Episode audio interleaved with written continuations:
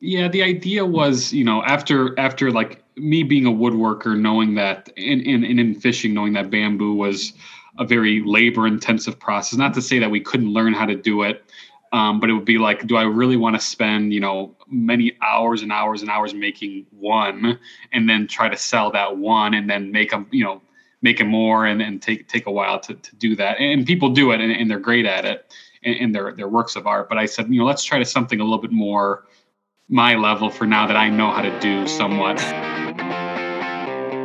I'm Hunter Jordan. I'm Colin Blaylock. And welcome to the Great Lakes Experience. Ladies and gentlemen, welcome to episode 35. I have with me two very cool guys from right here in Kalamazoo, Michigan, the co owners and operators of Hexfly Co.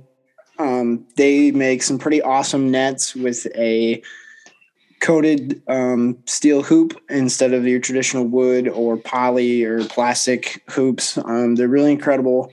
Um, so first of all, I'm going to ask you guys, what is, you guys can each answer separately. What's the greatest piece of advice you guys have ever received? Hey, Hunter, thanks for uh, inviting us on. Excited to be here. Greatest piece of advice ever received, fishing related or just in general? Um, either, either or. I'd say uh, let's stick with fishing. I'm going to say, for being a fly fishing brand, got to get that dead uh, that dead drift. You know, got to get that uh, fly and that dead drift. Um, probably the best. You know, it's a lot of when you learn fly fishing, it's it's um, a lot of trial and error, and you think you know, and then you know someone kind of sparks a little bit of nuggets on you, and that dead that uh, that uh, that drift, man. It's all about the drift. Yes. And what about what about you, Nick? Yeah. Uh, you know, I it's something it's something I say all the time, which is the, the best piece of advice I've gotten is from I don't even know if someone was like said it to me, but it's like don't assume that you know everything. And I think that applies to everything besides fishing, but it was told to me about fishing. You know, don't assume that like you know everything about like again like in the context of fly fishing like don't assume you know everything about fly fishing. You're always going to learn new stuff. You're always going to learn new tricks. And that i mean i guess that goes for life too right?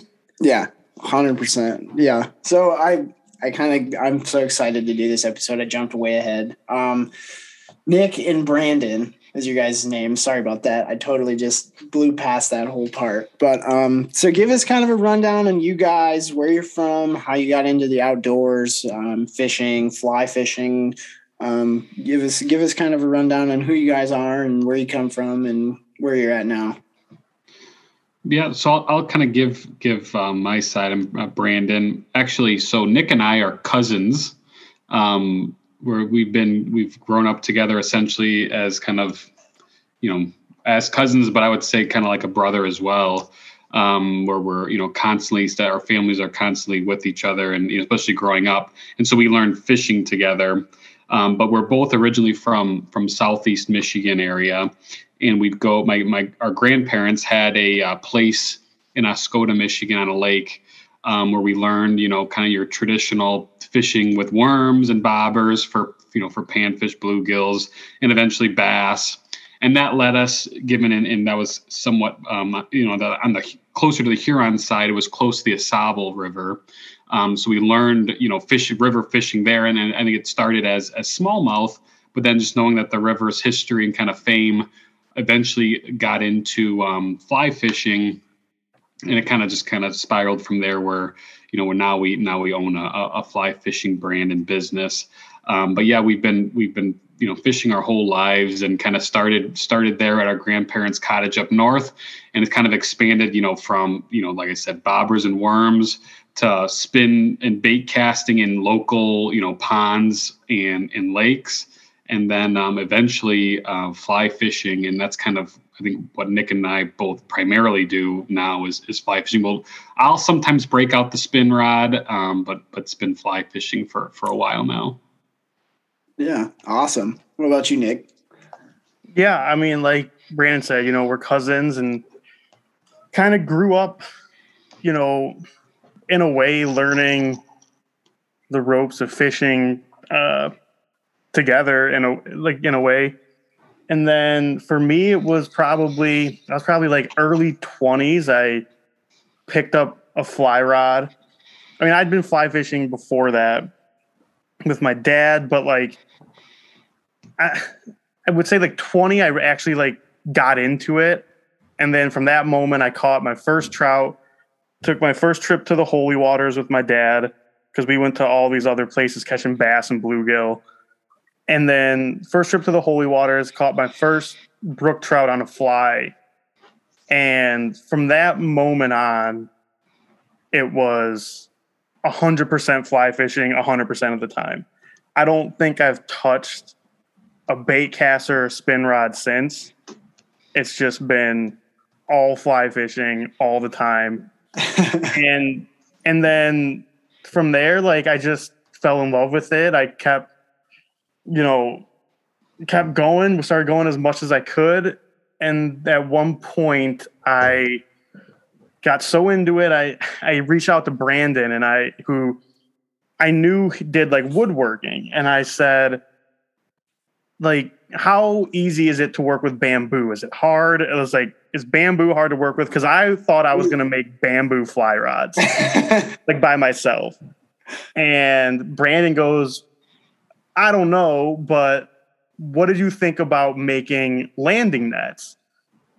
And I was like, well, I mean, like, I never thought of that. So from there on, we just kind of started brainstorming and fell into doing hex together. That's sweet. That's a those are eh, that's an incredible like culmination of how that company started. That's really I think it's funny.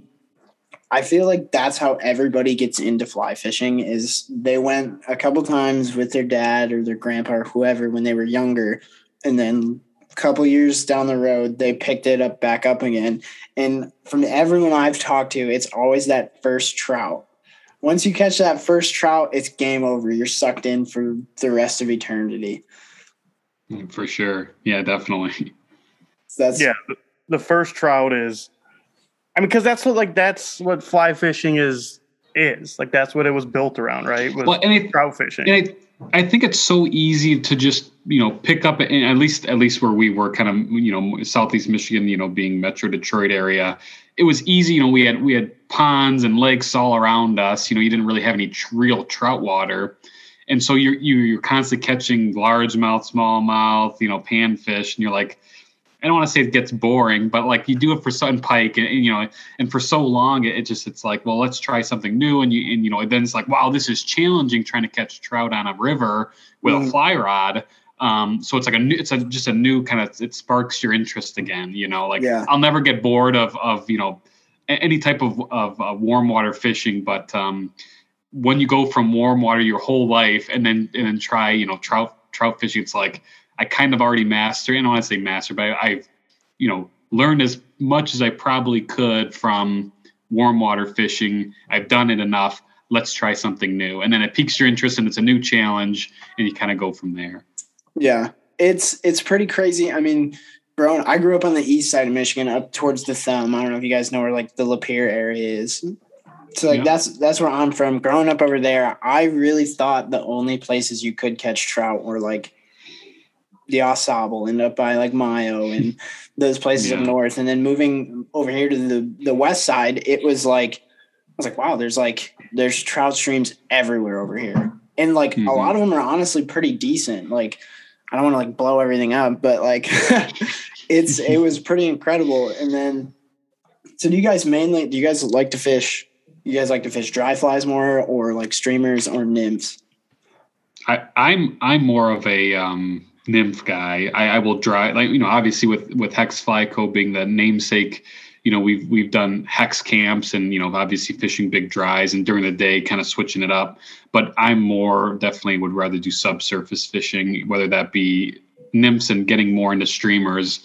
Nick's more a dry fly guy you can tell you yeah i i am like for for lack of a better term i'm the dry or die guy. I, I don't it's i don't care if it's mid-october i'll throw a blue wing on and hope for the best i mean like it's it's why I got into it. It's why I like fly fishing, you know, just the the surface hits, like that's what that's what it's all about for me. So it's dry or die all the time all the time. Yeah. That's it's funny because when I so like I I've only been fly fishing for a little over three years now. Um, but I first started like right when the state shut down, so I had nothing but time. I stood in the lawn because I actually was in an apartment over here, still in school. I went home and I was home for probably three or four weeks, and every day I just went out in the lawn and just casted. So like I got pretty decent pretty quick because I mean that's all I did. I didn't have anything else to do. I didn't have to worry about school. School was closed. I didn't have to worry about work. Shop was closed. So I was just at home casting in the yard. And then I'd go to the there's we had a little local private lake. Only one lady lived on it, and the bluegills there were just monstrous. So I would just go there and that's kind of where I, I cut my teeth and then I came back and fall rolled around and I was ready to go catch trout and it was like October. And I was like, what? I was like, what kind of, I was like, what kind of bugs are going off? He's like, there's not really very many bugs. Like it's October. He's like caddis flies and stuff like that. So, but like first getting into the whole world of fly fishing, like all you see is dry fly stuff, whether it's on TV or YouTube or right. books and stuff, magazines, like you, you an outsider looking in doesn't see guys throw streamers or nymphs or stuff like that.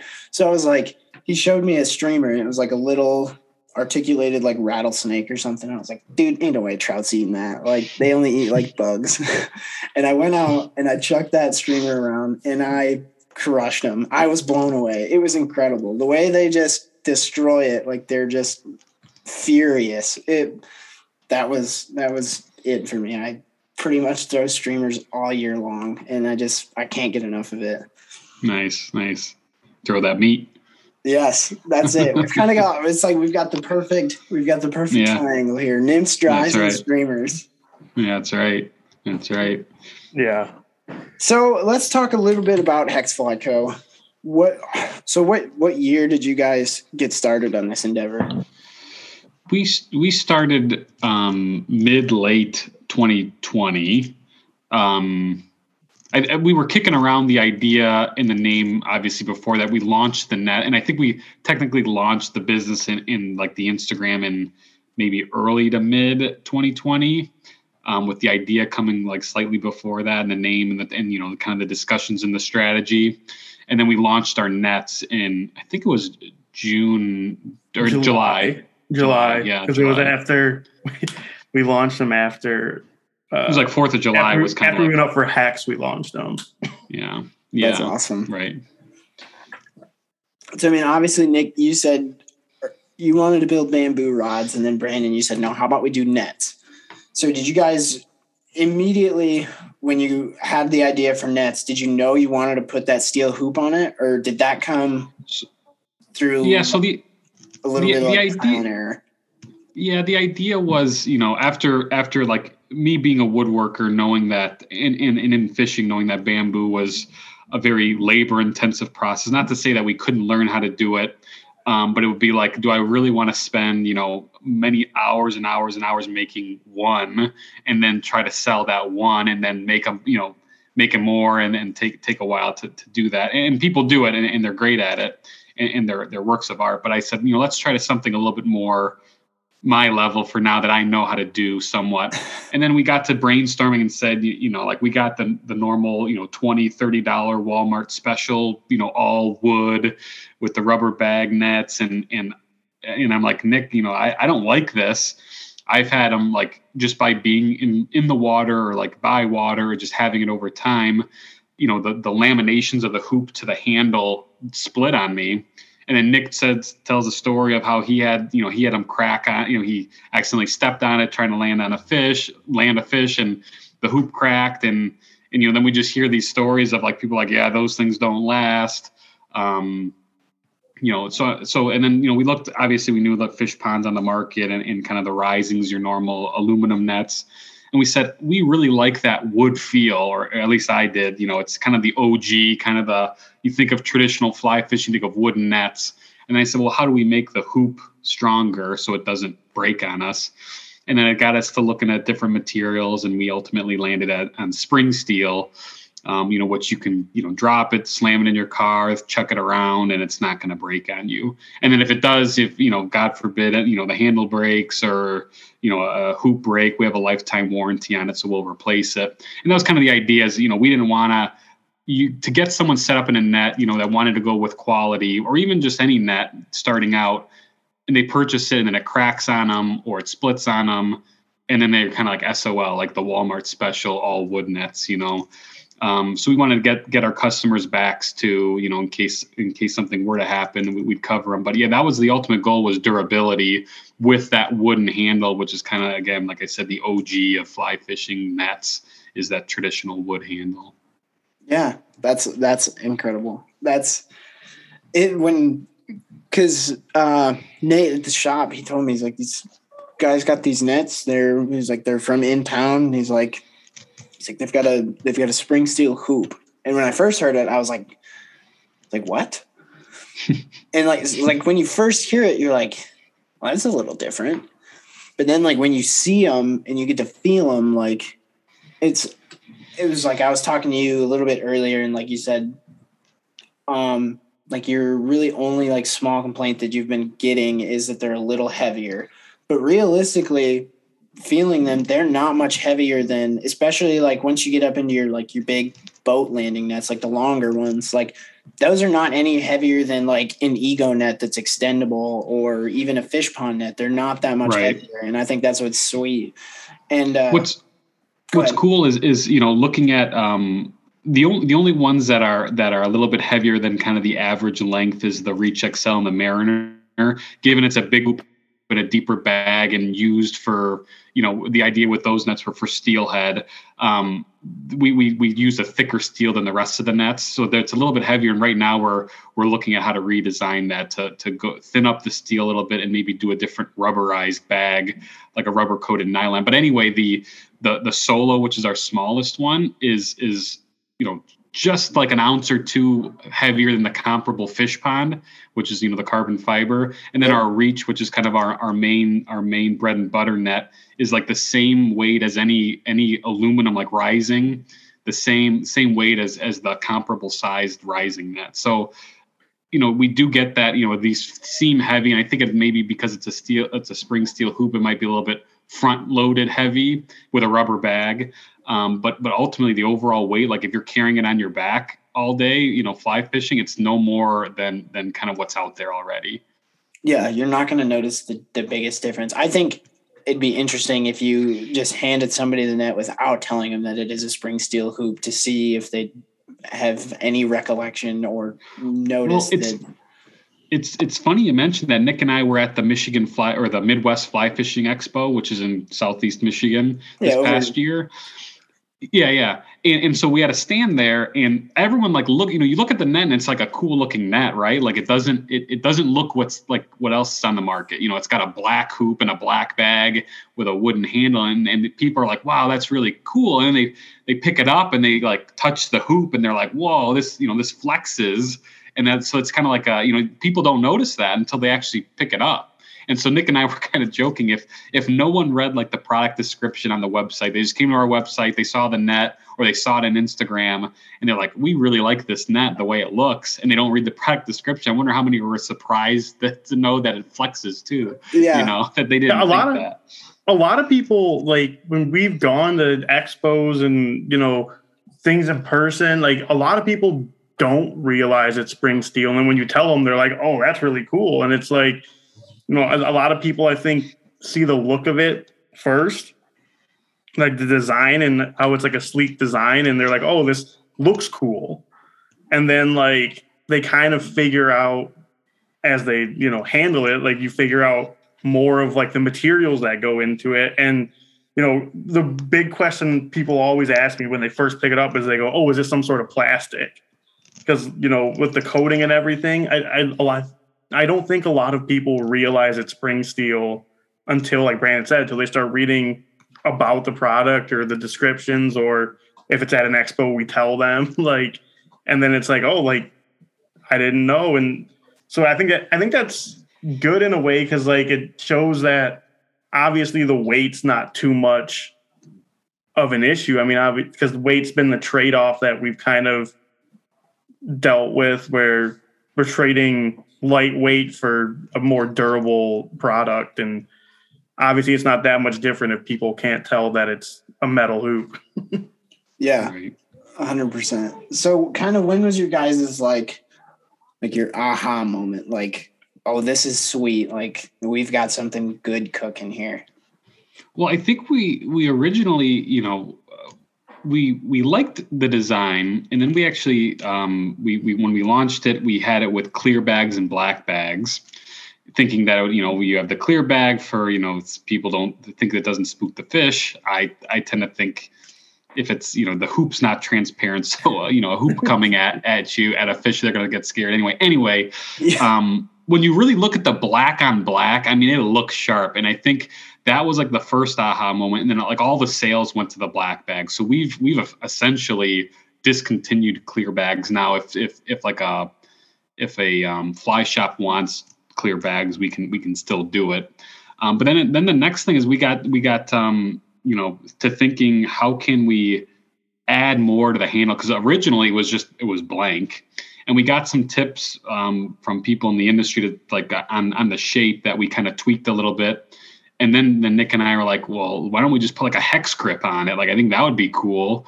Um, you know, carve carve it right in. And so I think the hex grip adds a little bit more. Now it's more show than actually, you know, function, but it does, you know, if, if you got fish slime on you on your hands, um, you know, afterwards it's not you know, you know, you still got that kind of durability within the within the hex carved into the wood, um, or your hands are wet or or whatever.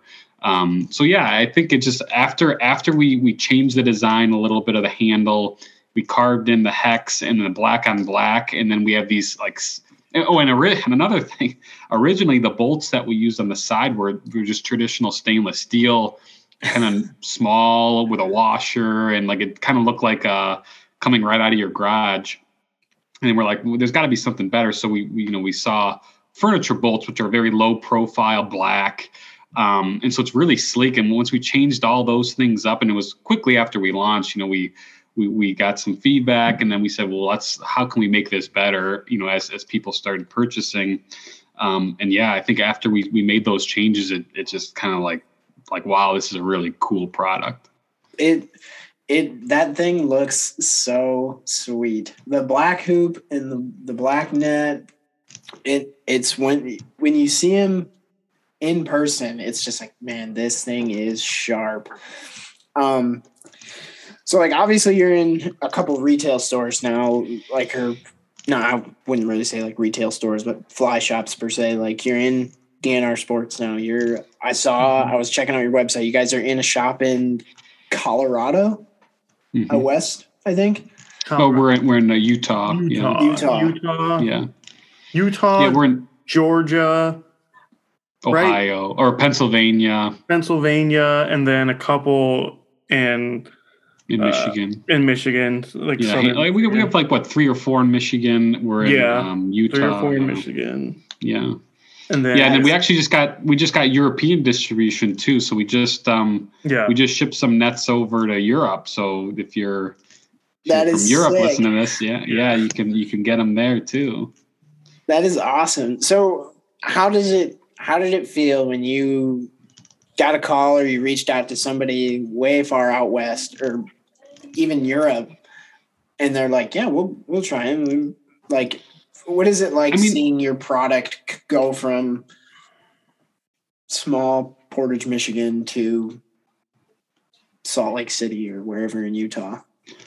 Awesome. You know, it obviously is, it's very humbling for sure. You know, something that you create that's you know getting. I mean, even just people buying it online, like it's just it's it's really, you know, you know they say you build it they'll come but like you know it, you know obviously it's slow in the beginning and you, and you do your marketing efforts and you, but when you start to get those purchases and and they start coming in i mean it, it really is humbling that that people like it and, and we get the feedback that we get um, and then, you know, honestly, it's the fly fishing community that's that's helped us kind of spread the word of our nets. um, and got us into a lot of shops and helped us, you know, broker introductions to people. So, you know, it's not just us; it's the whole community effort. Um, people like our nets, and it's kind of a word of mouth, kind of grassroots type of type of stuff. So, you know, we're we're forever thankful for everyone that's that's helped along the way. You know, and we're just looking to you know keep growing for sure. Yeah, I mean, we wouldn't we wouldn't be in a lot of places if it wasn't for the community. Honestly, Yeah. you know, um, yeah, we really would- we really wouldn't. So Yeah, it, it's it's really the fly fishing community industry, however you want to you want to put it, is it's such a cool, intricate thing to me because you do have like the the small divisions like the dry fly guys versus the streamers versus the nymph guys like they're each their own small community but at the end of the day they always are together you, you guys everybody all cares about one thing and that's having a good time and catching fish and i think that's For probably sure. the coolest thing about what i've gotten into is guys aren't most guys aren't shy to like share information or help other people out even if you don't know them i mean it's it's one of the coolest things about it to me yeah, it's yeah, a I mean, it's a tight knit group. You know, like the whole community is pretty tight knit. I mean, obviously, you you have your gatekeepers with everything. You know that that don't want to tell you anything, don't want to help you out. But I mean, you know, I, I think we're all everyone who's in the industry obviously is trying to grow the sport, and uh, I, I think we kind of have to get away from that gatekeeper mentality. And I and I think recently a lot of people have. You know and frankly like in my experience it's the the older generation that doesn't really have that attitude uh it's more like the gatekeeping comes from a lot of like younger people which i don't get but you know i i think like i said like trying to grow the if you're trying to grow the sport like we don't you don't want to have that attitude and a lot of people don't like you said so like you know it's like it's it's a very tight knit niche you know group of people. So yeah i mean i, I mean i love it. Yeah, get, I mean, getting into like what what's really cool about this community is, you know, our first fly shop that we got into was in Dexter, Michigan, um, uh, painted trout um, fly shop. Um, Okay. Neil over there reached out to us on Instagram. Like he's seen our nets, he he followed us, and he and he just and he reached out and he said, you know, do you guys sell wholesale? And at that time, you know, we were kicking around the idea, and you know, should we do it or should we just stick to retail? And we're like, let's you know, let's venture in the in the wholesale, and you know, we kind of strung together a price list and sent it to him, and he just like bought all kinds of stuff. Like we have also, you know, we have fly tins and stickers, and so he just bought like I don't know, uh, was it ten nets with some stickers and fly tins and stuff. It was sight unseen, right? Like a new player in the industry, sight unseen. I mean, it's just taking a risk somewhat to, to you know to be honest not knowing us um, or not really knowing or seeing the product in person Mhm. and just taking that risk and buying and so it's you know obviously you know people like that you know that, that take those risks you know really help us out and you know we try to give back as much as we can but it's just you know we get a lot of people saying you know some fly shops will say well you know we don't really we'd like to see your net and you know is there a sample you can send and um, but most have been you know very very um, you know generous with with kind of you know their businesses and, and you know helping us out too so it's been Yeah. cool Yeah, I think that's that's incredible to see. Like I'm I'm very pumped to watch your guys' stuff grow because I really do 100% think that you guys are you guys are going to be a big competitor against Fish Pond and those other big net companies because I mean, is there I don't know of any is there another net company that has steel hoops? not not that i Not know that- of not not not using spring steel for sure yeah you know i think the only metal is really the alu- is aluminum tube Mhm. nets Yeah. know. Now, is Yeah. that something you guys are? I mean, you don't have to share this information, but is that something you guys are working to like patent or anything like that, trademark or? Uh, we we've explored we've explored that we're we were patent pending status, but we're looking to more. What's I don't know if it's copyright or trademark. Nick, you know that better Trademark. than I do. Yeah, I think is what we're more leaning towards. Um, yeah, I mean we've we've explored all of the avenues and kind of you know, trying to figure out the, the best route for us and where we're at, you know. Um, but yeah, I mean, it's it's definitely something that we thought about from day one because of the fact that like there's not other people doing it. Like there's as far as we know, there's Yeah. no one else trying to use this type of material with wood handles and you know, we felt like we were unique enough in that realm that, you know, we from pretty early on we started exploring our options with patents and and stuff like that and uh, we were patent pending for a while and i think you know there'll be more on that soon or hopefully Yeah, sweet. So I've got a couple minutes left in this session because we're on Zoom here. So I'm gonna end this one. We're gonna cut to a little commercial break for our ads, and then we'll hop right into it after that. We're gonna start talking about fishing in the, the Great Lakes region. All right, we're back. Um, so now, like I said, uh, you've you've got Nick and Branden's backstory, um, HexFlyCo's introduction. Um, so now we're kind of just going to talk about what it's like um, growing up in the Great Lakes state and fishing around here. And I mean, are you guys into like hunting or anything like that? Yeah, I yeah duck hunting mostly yeah. I, I found that's a big correlation between fly fishing and waterfowl hunting. I don't know what it is, but it seems like most guys I talk to, if they fly fish, they usually duck hunt too. yeah and upland hunt too Yeah. hmm I Like- think it's because you find a lot, of, especially once you go up north, you find a lot of those. Those two things are kind of in the same area. Whether you're in Mio and uh, Huron, Manistee National Forest and stuff like, there's tons of grouse and stuff up there. So I think Mhm. that's probably part of the reason for that because you can you can knock out two trips in one almost. You know what I mean? right yeah especially in the fall you know you can I Mhm. mean, we've talked about with like our our brothers are both you know hunters and fishermen too and we always talk about setting up like a, a cast and blast in the fall that's a, that's a, that's an incredible name for that. That's perfect. So but we haven't done it yet but we've talked about it Oh, you got to get that in the works. That's a great name for that. so you guys grew up, you said, in Southeast Michigan. Obviously, there's not a lot of trout opportunities on the east side. I think I know of two, maybe three trout streams over there, and I've hit them both over Christmas break when I went home one time, and they're piss poor to say the least. I knew it was going to be a tough day when I showed up and I saw three other cars with fly fishing stickers plastered all over the vehicles. So I was like, oh, great. This will be a great start. It was like a Monday morning at eight o'clock. And I was like, wow. yeah. so you guys, you guys said you had like a family cottage up in like Oscoda. Yeah Yeah, that's yeah, that's what we learned. Uh, my grandparents or our grandparents had that. Um, learned to fish there. Um, you know, they they've sold it. You know, a while ago, but um, really, you know, we bit the bit the bug to to fishing there for sure.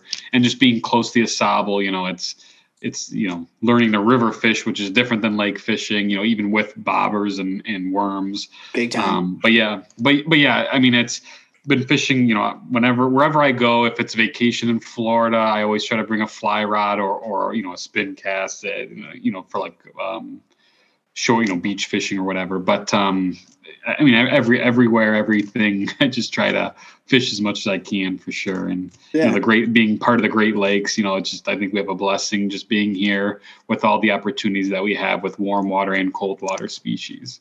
Yeah, I think that's probably in fishing aspects. That's probably my favorite part about being in the Great Lakes region is you can do, you can do salmon, you can do steelhead, you can do trout like browns and brooks, you can do smallmouth, largemouth. Um, eh, have either of you guys done any carp fishing? You ever did carp on the fly?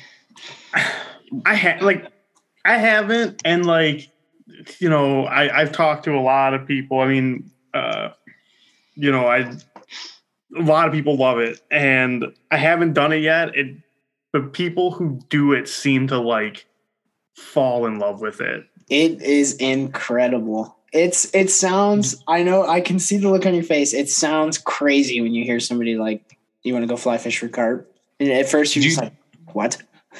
Do you do it on the Kalamazoo? Um, I've done it on the Kalamazoo. Another good one is the St. Joe. Okay. That's that's one of my favorite spots. Um, like in the on the main stem or like a, a trib. um, actually, up right above the Three Rivers Dam is, Okay. where, is where I've done it. There, there's tons of slick, still water. Um, and I mean that's just loaded with them. And it's it's. I was talking to. I actually did. I just recorded an episode with John Lee last night, and uh, he like gave the perfect analogy. He's like, it's everything I love about fishing because it feels like you're hunting because you're constantly hmm. scanning and looking. Stock stocking. Yeah. Yeah, and you're sight casting, and those fish are so skittish. Everything has to line up perfectly, and it it's it's really it's super tricky. I was it's like I was just talking to him yesterday. I was like, it's one of the most frustrating things, but at the same time, it is the most fun you will ever have. Even if you just try it once and you're done with it, I guarantee I can almost promise you'll have a blast with it. You do you know the YouTube? Do you know the YouTube channel Geezer Bassin? No, I'm not familiar with that one. It's it's uh, I think it's Geezer Bassin. Um, he's he's he fishes. I don't know him personally, but he fishes in like the Kalamazoo River and down by Comstock and stuff. And he had one video one year where the Kalamazoo flooded in the spring, and in um, I, th- I forget which park it was, but like the water was all the way up to the parking lot, and and at the end of his video just showed like 20 carp just swimming like in the grass because the water was so high. Yeah. So yeah, that was that's where it, where it gets me. Like that'd be like a per. I don't know if that'd be perfect, but you know they're there. yeah. the one thing the one thing i always hear about and like so uh neil at motor city angler who's like the fly shop that i'm always around he always tells me about they go in the great lakes like flats fishing for carp. Hmm and i've I've heard like even outside of him, like I've heard a lot of people talk about how like flats fishing in the Great Lakes for carp is like the closest you can get to like yeah, and smallmouth. But like carp specifically is like the closest you can get to like bonefish fly fishing in like the Great Lakes region. Yeah, it's like saltwater 2.0 up here. Yeah. And That's, so like that's the best way I, I think- explain it. if I like when I decide I want to fish for carp for the first time, I think that's the way I want to do it. Just like stalking them in the flats on like Huron or Lake Michigan or whatever, and like uh, that just seems that just seems fun. I mean, you know, open water, but like Yeah, You that's know. a bucket list for sure. yeah, I've heard I've heard one of the best places to do it is up by up by Traverse because they're giant up there and that water's Yeah. super clear and they do Yeah, have right, big right. sand flats where those carp just cruise around. right. Yeah, aren't the islands too like Beaver Island? Beaver you know, Island. it- Beaver Island's supposed to. I think carp too, but like it's huge for smallmouth for flat Yeah. fishing for smallmouth.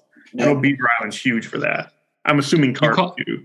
Did Did you call it uh, Salt 2.0? Yeah, yeah. Is that what it's called? What What do you think about the debate of steelhead? You know, no salt, no steel. You hear that one? um. So personally, I I don't do a ton of salmon or steelhead fishing. It's just it's it's not really my gig. I think the crowd's too big for it, especially if you want to and plus it's it kind of goes to the whole streamer fishing thing. I, I don't No. unless I yeah. could. And now, if steelhead could eat, if steelhead would eat a streamer like browns do, I'd be game over. I'd be every day. Yeah. But um, it's funny you say that. I I fished with with John um a couple weeks ago now, but I was talking to him about it, and he's been to like Alaska and all these places, and he 100% is on that team. No salt, no steel, because he said he's like it's you're fighting a totally different fish. He said you wouldn't even Wow. think they're the same fish. Wow. So I mean, it was it was I was kind of blown away. He said same thing with king salmon is that you it's they're not even comparable. wow. Interesting. And I don't know if it has something to do with I, I I really don't know what it what the main difference would be because I mean realistically you think about it the only difference is the salt really. I don't know if Yeah. it's because there's more current ripping through the ocean all the time. That would be Yeah, my only guess. be if it. they're fighting Yeah. the. That's true. I know Yeah, there's good a- point. there's a MeatEater article about it and like they go in depth of into like biology. yeah biology and stuff like that and i think hmm. there is like a biological difference Interesting. uh See, I was actually I was going to bring that up. That's the craziest part is I took a last last year my last semester of school I took a biology class and uh, one of the articles that we had to read for one of our our quizzes that we did was the genetic difference between California steelhead and Lake Michigan steelhead. Genetically, they are the exact same. The it's um, the only difference is their osmoregulation of the salt water, like the salinity, which is basically just if if they're in if they're in the salt water, they just release they just secrete more water out of their system. Basically, they just urinate more than Hmm. a Lake Michigan fish to help regulate the amount of salt in their body. And I was, it, it, it blew me away because you would think is it was just crazy to think about that they're exactly the same genetically, yeah. which is weird to me. Yeah, I like your current your current theory. That could be, you know, they build up more muscle going through the ocean currents. Uh, That would be the only thing, all the riptides that run through the ocean. That would be the only thing that would make sense to me is why those fish fight harder is because they're just stronger and they're built up more for it. they actually Yeah. have predators in the ocean too Exactly. Yeah, that's true. Yeah. like you, they go to the great lakes like what's Yeah. eating them yeah. Nothing. yeah. Not, once you get to adult, yeah, they're nothing. yeah like once no. you get to yeah exactly so And i think then- that was in the meat article too about So I would I would kind of compare it almost to like lake smallmouth versus river smallmouth. Mm. You know what I'm saying? Like yeah, lake Yeah. are cool. I will pick a river smallmouth any day because they will. If a big one will Oh yeah. dog you for ten minutes on a Yeah. fly rod, which is a blast. It's fun. Yeah, it's really fun. uh, Branden, have you have you done much fishing on the Kalamazoo for smallmouth over here? I, I have I, I wade in God now I don't know where where I'm I'm thinking but like Comstock area there's like a spot where I can wade in and, and I usually just kind of wade in there I'd love to get get a drift boat and do that I have a kayak but there's you know it's been the water's just been you know crazy recently so Yeah. just haven't really gotten the kayak in but um, a drift boat would be cool or just any any boat really would would, I, Yeah. would I think would help for sure Um. So now, you you're Nick. You're over on the east side currently. yeah yes So you, what was the name of the fly shop that you frequent the most over there? So Motor City Angler is where I've frequented the most. Um, now I'm I'm a little further east, like I'm around St. Clair Shores now, but I was around like the West Bloomfield area, which is where that's at. I mean, it's relatively new. Um, I want to say I want to say they launched like I want to say they launched like December 2019 and so like they're like i know the first year for them was like the whole covid ye- year so uh Bad year to start a business. yeah i mean but we i mean we kind of did the same thing so maybe maybe it wasn't you know um but yeah so they're relatively new but it's it's a great little shop and yeah i mean i would it's really because it was really the only one it's the only one in that area you know like otherwise if if motor city wasn't there you'd have to go to you know schultz and ypsilanti or you know the Yeah. orvis store in birmingham like you, you have the east side you have very limited options when it comes to fly shops right now so yeah. yeah they're pretty spread out I'm, Yeah, I'm very actually spread out. I'm I'm really surprised to hear that you're not a Schultz guy because that fly shop is huge in terms of their following. I mean, there's dudes. I see. yeah they're I see dudes over here that come into our shop all the time wearing their their Smalljaw Syndicate shirts, which are sweet, by the way. I think those are insane. um, it, it- but it's and I think the minimal amount of those shops goes back to the there is no there's not a ton of trout fisheries over there. Yeah, and Right. and a lot of them like like I know Schultz does, uh, and Motor City to the same degree. I would say. I mean, they they focus more on you know warm water fly fishing. Mhm. I I don't Yeah, know if they baited would say focus I more, but like you, You know, you almost have to being over there. yeah, you- I mean you're over you're pa- yeah painted trout's kind of the same way. Like you, Yeah, they're right. They're they're on the Huron too, right, right, or And, right, you know, right there. Motor City's not on any body of water, but, but like, I think but you're in the area of of warm water, and I think a lot of them it's it's focusing on smallmouth. You know, Oh. because you got to focus on what's in the area, right? What they'll tell you though is like they do a good mix of yeah, you have the warm water guys because that's just what's in the area, and then you have the weekend warriors that go up north to trout fish, and so you have to have your dry flies and all that, you know, all your normal trout stuff there too. So they Mhm. get a little bit of both, um, but they get a lot of people that get stuff. You know, just Metro Detroit being so populated that they, you know, they want to go trout fishing too, so they Yeah. get their gear and stuff at you know in you know these these metro detroit fly shops and they go up north and then they go talk to the up north fly shops of what's biting and they Yeah. buy flies there and stuff yeah yeah, I think it's I think it's cool that um, there are those shops though that do focus on warm water smallmouth stuff like that because I mean have you guys he- have you heard of uh, on YouTube uh, like Wild Fly Productions or Blue Line Flyco? yep yes, yep yep yep yep So like those those dudes, that's all like um Adam, the guy who runs Blue Line, I love watching their videos and stuff. And he was talking about how down there where he was from in Alabama, he said there is no fly shops because it's it's Alabama. They have smallmouth and spotted bass. Like that's all they've got. So he kind of he talked about how he really started that company to kind of help other fly anglers that were in that area. And I think those guys are probably a huge proponent of smallmouth fly fishing. Doesn't matter where it's at, down south, up north here, or even wherever, because those guys are huge now.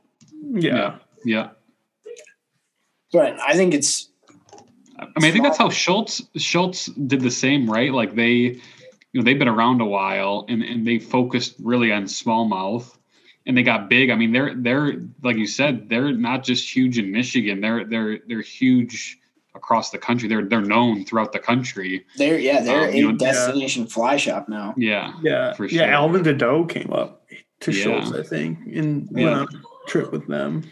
yeah Yeah, it's it's sweet to me to see places like like because I mean you think as just like guys in Michigan when you hear a fly shop you think of places up north like Gates or yeah um the Also, Sable or yeah also North River Branch. outfitters and it, it was crazy. I s- a buddy sent me an article of like the top like the number one fly shop in each state and Schultz was number one on that list and I was like wow really yeah. yeah Yeah, I, Schultz is yeah, Schultz is huge, and I, I think you know, you know, they're close to where all the people are, right? Like Yeah. Gates, Gates is middle of nowhere. I was just up there Yeah. last weekend. yeah, like and Gates is I would say the most well known of the up north shops for sure. Mhm. But again, like Schultz has the the the advantage of like you're where you're where the people are. Gate Yeah. Gates isn't where all the people are all the time, and like it, when you, if you're going to Gates, like you know what you're going to Gates for. Where I feel like Schultz, you could like stumble into. Yeah. Yeah, that's a really good explanation. Yeah.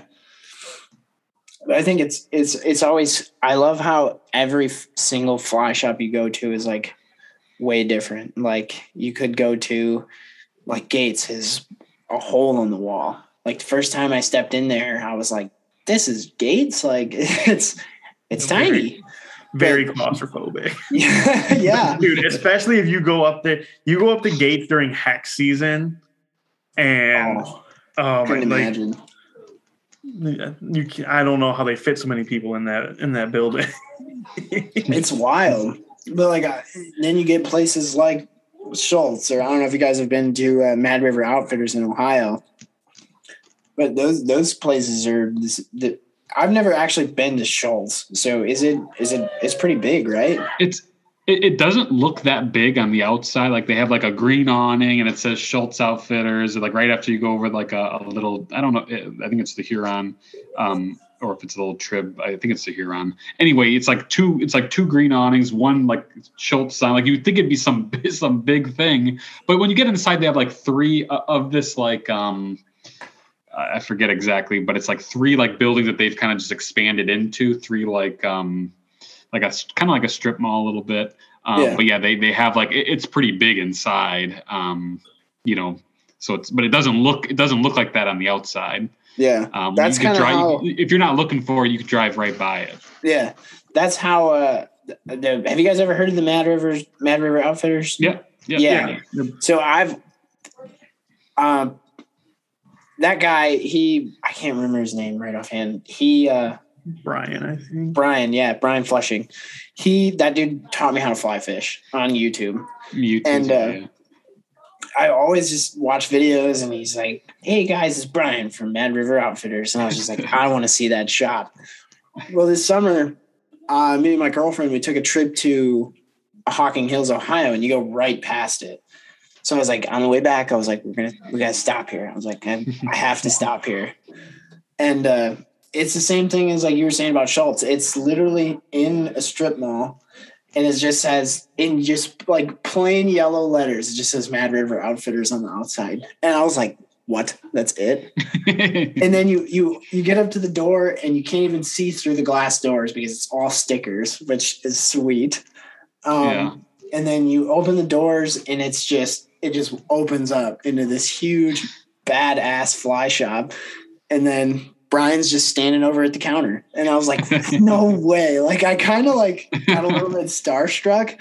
Yeah, I was yeah. just like, that's insane. Like that's the dude right there. And I like talked to him for a sec and he's like, where are you from? I was like, up at Kalamazoo. And he's like, he's like, oh, I said, that's not bad. He's like, you fish the river? I was like, yeah. I was like, fish the river. And I was like, it's like, dude, I was like, I have to give you a big, big thanks. Like, you taught me how to fly fish. He's like, it's like, hey, man. He's like, I appreciate you watching the videos. He's like, keep fishing. And I was like, okay, like I will. it was really cool. I feel like it's like him and I forget the guy from uh, Reds, you know, Reds Fly Shop. Um, yeah, yeah, he's out west.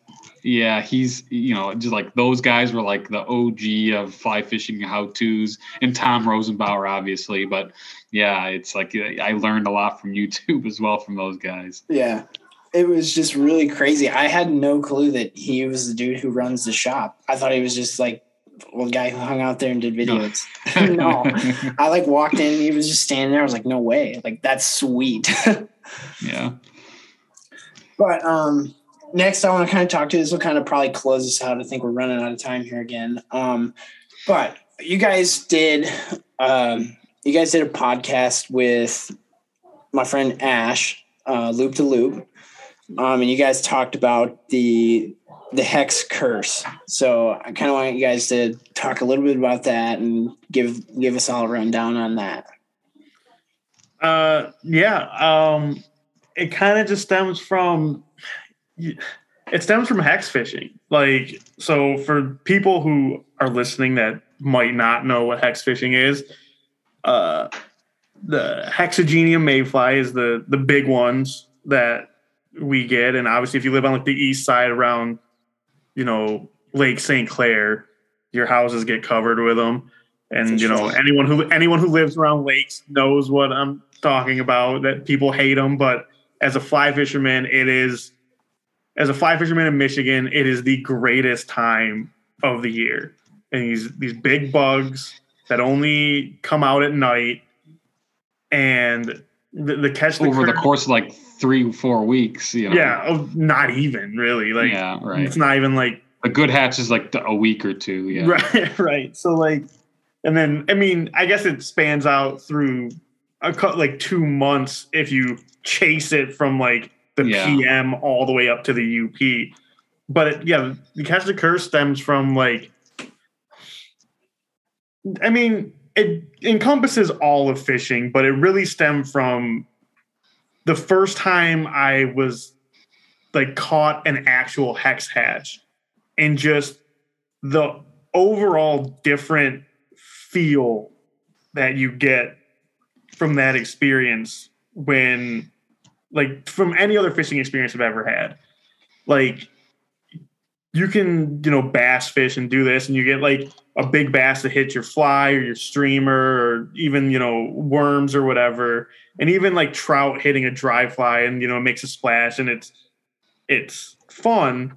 But when you're out in pitch black and it's like midnight and all of a sudden you just hear splash after splash after splash of giant browns and it's just like constant and like you can't see anything but like you're still fishing for these fish in the dark and you're fishing All by by feel. sound. like it's it's feel and sound and like fishing using different senses other than like sight it's just it's a whole new experience And you got And, bugs like- flying all around you, and and you don't it, like and it's because i i tell people all the time like until you catch those storybook hatches with, with like hex specifically like you don't you'll you won't know what it's really all about Yeah.